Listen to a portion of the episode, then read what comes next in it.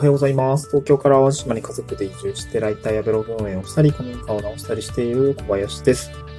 今日は、事前の準備が重要だよねという、すごく当たり前の話をしたいなと思うんですけども、切り口としては、自分がクライアントワークで、お仕事をいただくとか、人脈獲得した信頼だったりとか、誰かの紹介だったりとか、あとはGoogle、ブログをやっていて、そこの問い合わせフォームから連絡が来たよ、みたいな。そういった、突発的な出会いに対する準備を、そういうものがない時からやっておかないとダメだよねっていう話をしたいなと思うんですよ。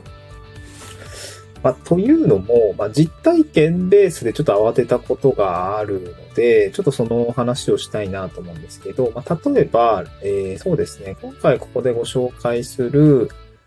事例としては、ライターとして、の準備だったりとか、一つがライターとしての準備ですかね。職業は違えど、共通していることは、同じなので、共通していることは同じって日本語おかしいね。共通していることは、同じなので、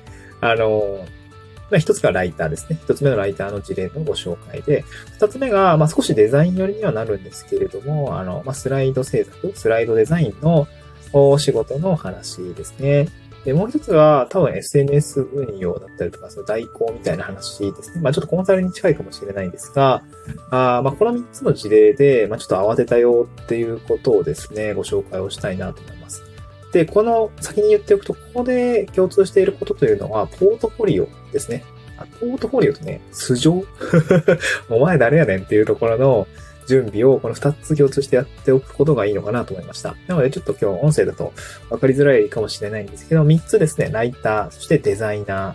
そしてSNS 運用代行と3つの職業というかお仕事に対して2つの共通点、ポートフォリオと素性っていうところを、まとめておくといいよっていう話ですね。ちょっと事例に基づいてご紹介をしたいなと思います。で、一つがライターですね。僕も今、ライティングのお仕事をしています。主には SEO の記事を書いたりとか、今はインタビュー記事が増えてきたりですね。あと6月、7月以降は結構がっつりもう毎月1本ちょっと重めというか、がっつり取材して写真撮ってインタビューするみたいなお仕事がありそうかなーっていうところがありますので、そこの部分の、インタビューのね、仕事が増えそうだという感じですね。あとはホワイトペーパーの記事を書いていたり、とにかくライティングのお仕事っていうのは、個人で受け切れる範囲で、ひそひそでやっているというような感じなんですけど、ただ、少し前に、ちょっとお断りをしてしまったというか、ちょっと受け切れなくてごめんなさい、みたいな感じで、お見送りをさせていただいたお仕事も割とあって、その時に準備不足だった時もあったんですよ。で、それは何かって言って、ポートフォリオを整えておくっていうこと。そう、自分のさっきの結論で言ってますけど、ライターのポートフォリオを整えておくことっていうのは、結構すごく重要です。これ、突発的なチャンスだけじゃなくて、普通に恒久的な、対策としてもやっておく必要があるんです。やっぱりポートフォリオをある程度整えておくってことが重要で、なんていうんですかね。やっておいた方がいいことだったなと、やっておいた方がいい準備だったなと思いました。で、こういう、をやれよって感じなんですけど、ちょっとその目の前のことに忙殺されてできてないんですが、これから、一応ね、ポートフォリオあるんですよ。ポートフォリオあるんですが、効果的なポートフォリオになっているかというと、ちょっとね、なってない気がしていて、そこをね、改善したいなと思ってるんですね。で、例えばライターのポートフォリオで言うと、どういうことかというと、多分ですけど、ちょっとね、切り口をちゃんと特化した方がいいなと思っていて、私こういう全般的にはこういうライターなんですっていうこと、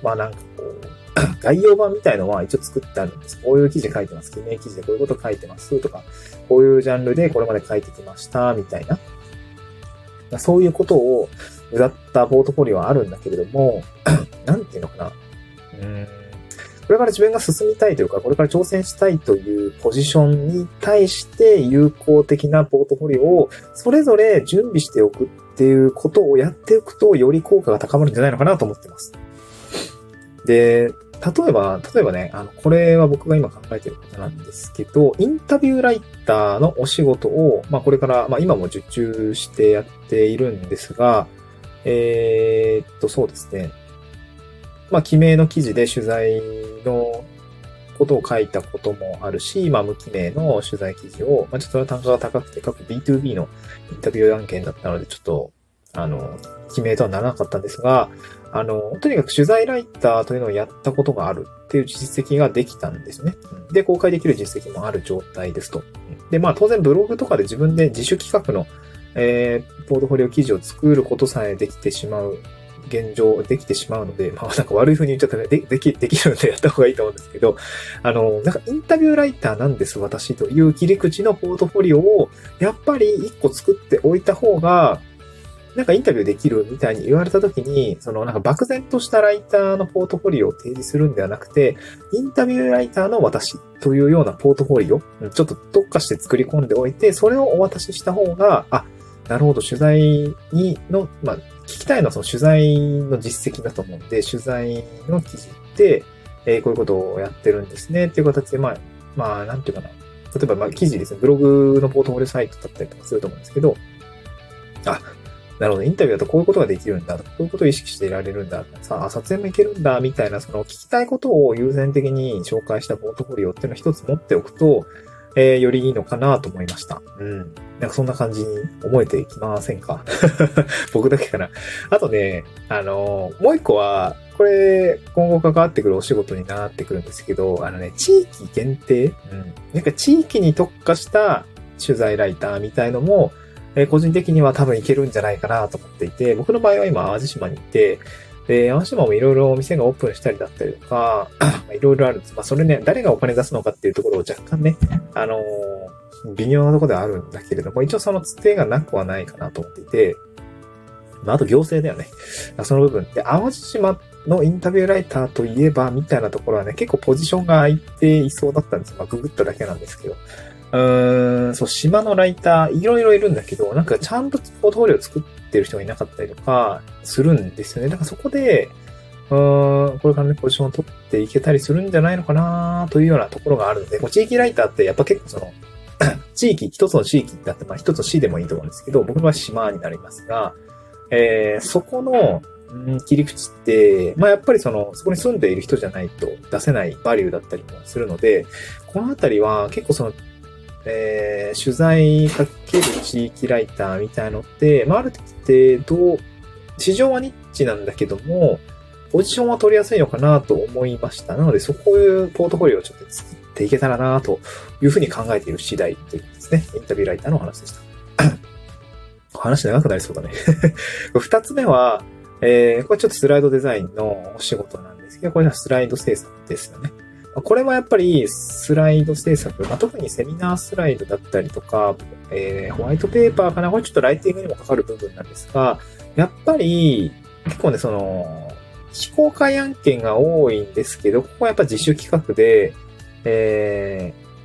成果物、スライド資料だったり、セミナー資料だったりとか、ホワイトペーパーというのはやっぱり自主企画で作って、ポートフォリオとして掲載をしておくってことが、やっぱり今やってないというか、すっげえしょぼしょぼの中途半端なものなんですね。ブログの、サムネイル画像ちょっと作ったりとかね、そういうレベルで、結構しょぼいみたいな感じのポートフォリオなんで、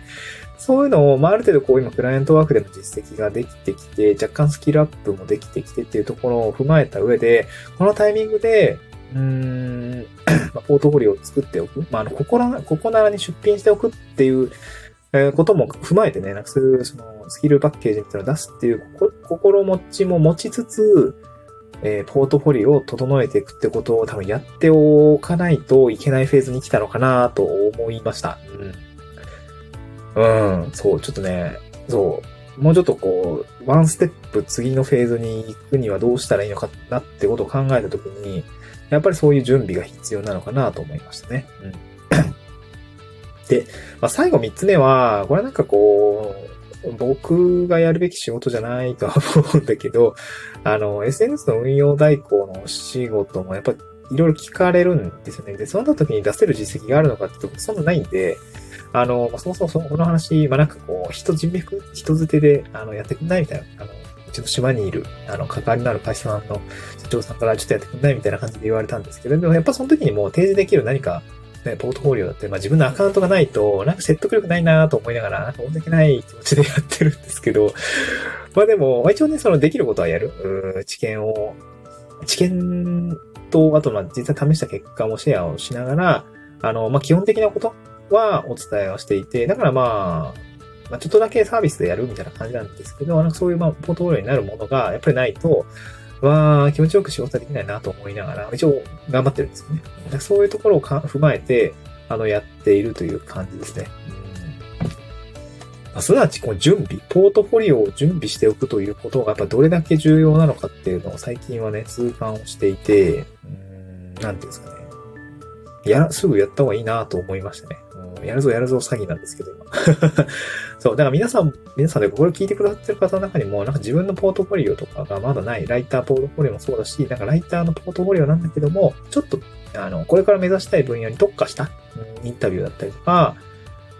僕はちょっとホワイトペーパーのね、ライティングのポートフォリオなんかも作って、実証企画で作ってやりたい言ってるんだけれども、忙殺されているというような感じなんですけど、やっぱポジションをね、早めに取ってもらえたらまずいかなと思っていて、頑張りたいなという次第でございます。なんかね、ヒントになったら幸いですね。また次回の収録で、お会いしましょう。バイバーイ。なんか自分で話していて、ちょっと忘れたなと思ったんですけど、ちょっとチャプターを区切るような感じで、分けたんですが、ポートフォリオを準備しておくっていうことに加えて、もう一個大事だったのが、素性ですよね。素性を明らかにするものを持っておくっていうことですね。で、これはやっぱり自社のホームページだったりとか、あとは名刺1個用意しておくとか、特になんか最近はなんかオフラインで会うことが増えたりとか、オフラインで紹介で仕事が入ってくるとか、あとなんか引き合いになるような出会いがあったりとかをするので、で、僕、やっとっていうか俺、西太郎さんにロゴを作ってもらったので、やっとなんか、ブランドを統一していこうじゃないんですけど、やっと名刺作るかっていう感じなので、ちょっとやっとね、その名刺とか、自分の、ポートフォリオサイトの、ホームページみたいなのをやっぱちょっと作ろうかなと思いましたね。当該、当内、しかり、一個普通に運営してるブログはあるんだけれども、それとはまた別で、ちゃんと屋号のドメイン取って、個人事業主としてやるような、メディアというか、ブランドサイトみたいなのをちょっと作ろうかなと思いました。ブランドサイトってかっこよくないね。かっこよくないってか、ダサいね。なんか言い方がそう。なんていうの、普通に個人サイトみたいな。ちょっと作ろうかなと思いました。で、そういうことがあれば、名刺でそこに、自分がこういうものですっていうのがね、書けますので、なんかそういうことをちょっとやっておきたいなと思いました。ちょっと迷ってるんだよな。普通にワードプレスで作るのもいいんだけど、そんなに頻繁に更新するものでもないから、ペライチでもいいかとか思いつつ、ただなんか、ちゃんとドメイン取って、ておきたいなぁとも思いつつね、なんかちょっとね、考えていったりするんですが、最近なんかキャンバでウェブサイト作れるみたいな感じで、さっき、この前試してみたら結構いいやんみたいな感じだったんで、いや、悩ましいよね。でもワードプレスで作っといた方がいいかなと思うんだよね。別にサーバーも普通にあるし、ドメイン取るだけなんで。個人サイトとしてね、ちょっと作ろうかなと思いました。素性を明らかにしておくっていうことは結構田舎だとね、結構大事だったりするので、そういうことをですね、頑張りたいなと思いました。以上です。ありがとうございました。